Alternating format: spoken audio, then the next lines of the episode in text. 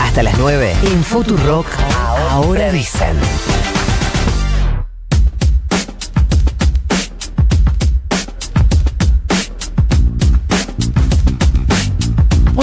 y 26, 13.4 la temperatura en la ciudad de Buenos Aires, va bajando un poquitito. Venimos hablando en los últimos días de la preocupación que generan la multiplicación tan rápida de contagios en los barrios vulnerables, fundamentalmente en los de la ciudad de Buenos Aires. Y decíamos ayer eh, también que ayer se reunió el presidente con algunos representantes de la Garganta Poderosa que vienen haciendo esta denuncia muy desde el comienzo, que tuvieron en el fin de semana pasado el fallecimiento de Ramona Medina, que era una de las caras de quienes venían denunciando esto. Y en esa reunión estuvo Agustín Rossi, ministro de Defensa, con quien estamos en comunicación. Ministro, buenos días. Florencia Halfon lo saluda. Gracias por atendernos. ¿Qué tal? ¿Cómo les va? ¿Qué dicen? Buenos días. ¿Qué nos puede contar de esa reunión y cuál fue su participación? Bueno, la reunión está enmarcada en lo que usted, en el comentario inicial que usted hacía, digamos, ¿no? El presidente de la Nación había estado reunido con, con el líder de la Garganta Poderosa el día anterior y había quedado en esta reunión, en donde en general referente de los distintos barrios que allí estaban representados expusieron su problemática, expusieron sus problemas eh, y el presidente nos convocó a una cantidad de ministros para ver eh, en este marco y en esa problemática cuáles eran los aportes de las distintas agencias del Estado que se podían hacer para resolver esa problemática. En el caso nuestro del Ministerio de Defensa, nosotros estamos construyendo un centro de aislamiento eh, acá en la zona del apostadero naval. Eh, una de las problemáticas que planteaban eh, los, los, sobre todo la gente de la Vida 31, era que cuando se detectaba a alguien que tenía positivo, decirle que el aislamiento lo tenía que hacer en, su propio casa habitación, era de imposible cumplimiento y que bueno, que había que buscar lugares de centro de aislamiento. Se habló de esto y se habló también de un edificio del Ministerio de Transporte que se va, se va a utilizar para construir, para ubicar 700 camas, dijo el presidente, eh, de aislamiento en el propio lugar. Así que esa fue eh, mi participación y mi presencia allí tenía que ver fundamentalmente con esto.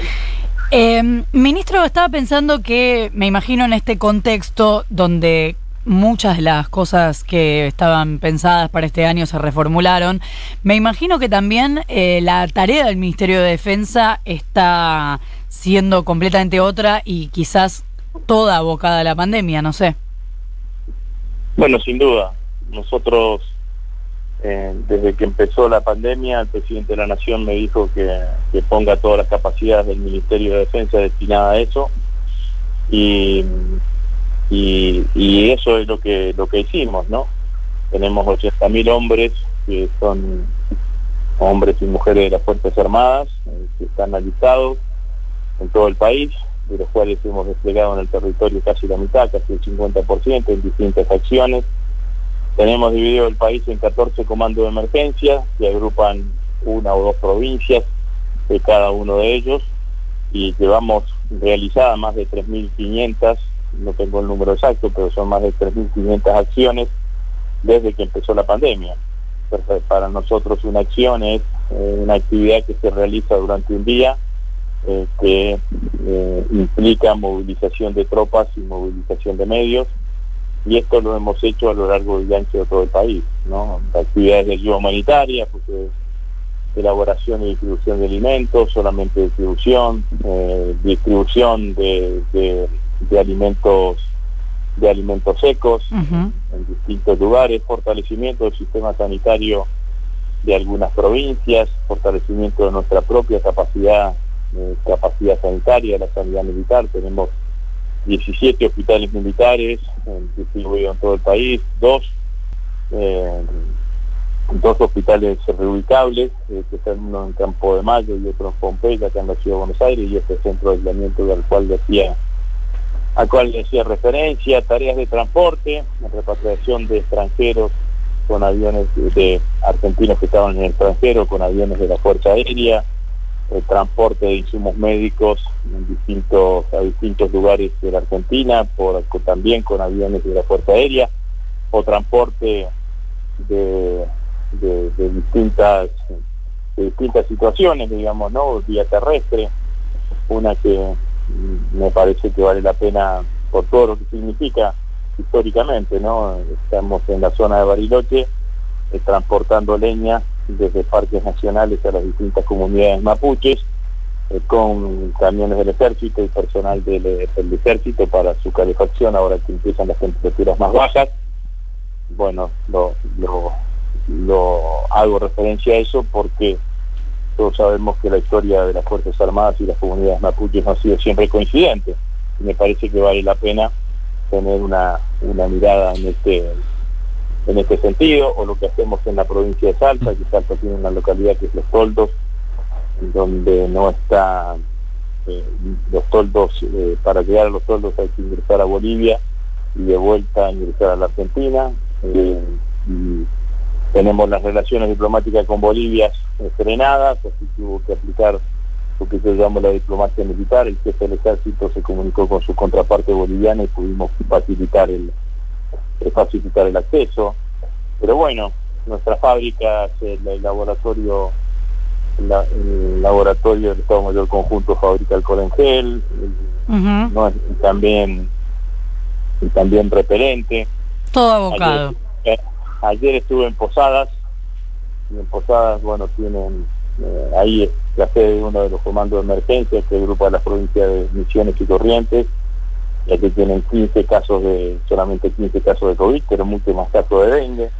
Claro. Eh, bueno, eh, la verdad es que estamos haciendo todo lo que está todo lo que está a nuestro sí. alcance eh, para tratar de, de, dar respuestas a cada una de las pandemias y todo esto que yo le dije uh -huh. con sus singularidades lo estamos haciendo en todas las provincias. La única provincia en donde no hemos realizado ninguna actividad es en la provincia de Catamarca, en donde coinciden dos situaciones.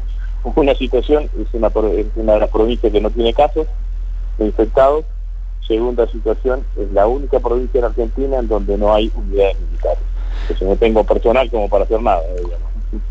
¿Qué tal? Eh, ministro Nicolás Fiorentino eh, lo saluda. ¿Tiene eh, números de contagios dentro del personal de las Fuerzas Armadas? Eh, la verdad que muy bajo.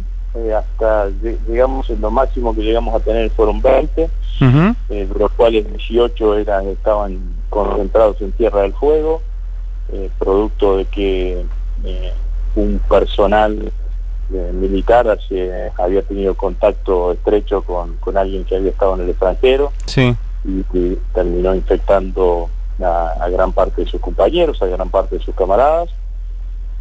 Todos ellos asintomáticos y bueno, y, y ninguno cumplieron la cuarentena, ninguno de, de gravedad uh -huh. y ya están absolutamente recuperados dos más también de casos así que, que no que no que no se no adquirieron el covid producto de, de estar desplegados en el terreno sino que lo adquirieron por por otra actividad que pudiesen realizar eh, y hasta ayer no tengo el informe mejor dicho ahora a las 9 de la mañana recibo el informe de, el informe de ayer hasta antes de ayer solamente quedaban eh, dos personas, dos, dos miembros del personal. No, hasta antes de ayer no, ya no quedaba ningún uh -huh. eh, miembro, ningún personal militar infectado, lo cual para nosotros es, es un éxito, digamos, ¿no? Porque la realidad es que desplegamos casi el 50% del personal militar en el terreno. Siempre lo hicimos eh, teniendo como lema que la, la consigna de que para cuidar la mejor manera de, de, poder seguir cuidando es cuidarte. Sí. Eh, eh, y entonces el personal militar que se desplegaba siempre iba con las totalidades, la totalidad de las medidas de protección personal y obviamente con un protocolo estricto de desinfección cuando volvían al cuartel. Y funcionamos eh, pensando siempre que es una tarea a largo plazo, uh -huh. que no es una tarea que se va a resolver de un día para el otro, entonces para nosotros el personal estaba 14 días en territorio y se replegaba y quedaba 14 días en cuarentena en su casa eh, después de, de, de, de, tener estrictos controles médicos después que regresaba y de esa manera nos ha permitido tener esta buena performance del personal donde casi no tenemos infectados hoy. Ministro, tengo tres cortitas, eh, cambiándolo de tema, sobre el Ara San Juan. Primero, ¿qué piensa del avance del juicio político a mm, la jueza Marta Yáñez? No, no tengo ninguna mirada singular, ni creo que tenga que emitir una opinión. Ujú, La jueza Yáñez eh, hizo toda la etapa de instrucción, generó una eh, generó una, un, un- una- un procesamiento eh, a una cantidad de oficiales de oficiales de la Armada, Sí. estacionó las responsabilidades penales debajo incluso del jefe del Estado Mayor de la Armada, incluyó, eh, y obviamente que arriba del jefe del Estado Mayor de la Armada tampoco incluyó a nadie, ni al ministro, ni al ex, eh, ni al ex ministro, ni al ex presidente. ¿no? Eh, eso generó enojo, saben ustedes, Sí. y conformidad por los familiares, que son los que apelaron. Entiendo que hoy hay una audiencia virtual, eh, en el marco, hoy mañana, no sé cuándo, Mm. pero en el marco de la, de, la, de la apelación. Y también generaron denuncias ante el Consejo de la Magistratura hace bastante tiempo. Primero se habían rechazado y ahora se abrieron, así que será el Consejo de la Magistratura el que determine el comportamiento de la jueza. Yo trato de ser muy prudente porque no quiero, primero no quiero meterme, tampoco quiero que se suponga que estoy actuando en un determinado sentido en el marco de la causa que se lleva adelante en la justicia, porque no es mi intención ni tampoco creo que sea mi rol ni mi responsabilidad. Bien. Sí, mi responsabilidad está en el marco de, de las actuaciones disciplinarias y de las responsabilidades y de la determinar las responsabilidades militares.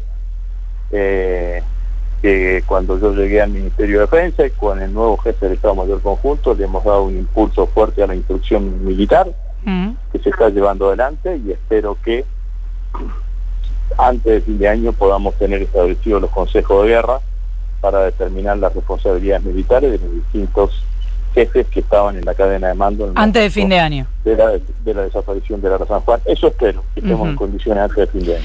Y por último le consulto sobre el plan de la compra de un submarino en reemplazo del Ara San Juan, que hasta hace algunos meses, él lo había anunciado en esta radio, en Crónica Anunciada, era una intención.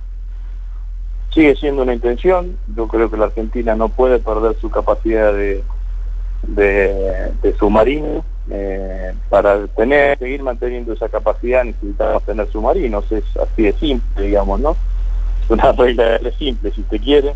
Hoy por hoy los submarinistas argentinos eh, se adiestran una parte en el, en el submarino Salta, eh, que ya no, no, no navega ni se sumerge, sino que funciona como un gran simulador, que está en la base del submarino del Mar del Plata, y después las pruebas de agua las pruebas de inmersión las hacen eh, con un convenio que tenemos con la Armada Peruana, eh, pero la realidad es que después de estar un tiempo eh, haciendo esas pruebas con la Armada Peruana, vuelven a la Argentina y si no pueden navegar, y si no tienen submarino para navegar, esa capacidad lentamente se va perdiendo.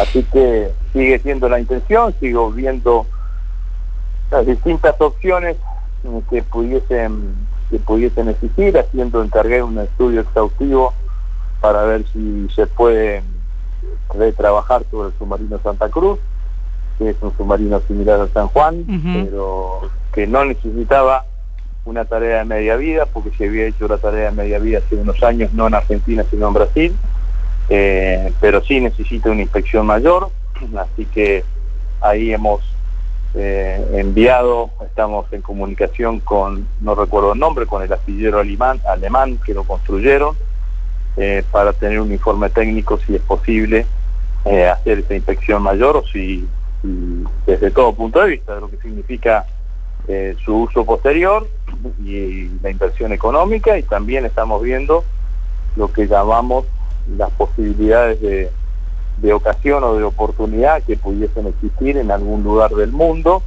de alguna armada que deja de utilizar algún tipo de submarino que nos significa a nosotros tener 5, 7, 8 años de transición eh, hasta que tengamos un submarino acorde a la capacidad de nuestra armada, pero sí que eso no nos permita no perder la, la capacidad que, que debemos tener. ¿no? Pero sí, la realidad es eh, la que le dije al principio. Yo creo que la Argentina sigue, tiene que seguir teniendo su capacidad de submarino.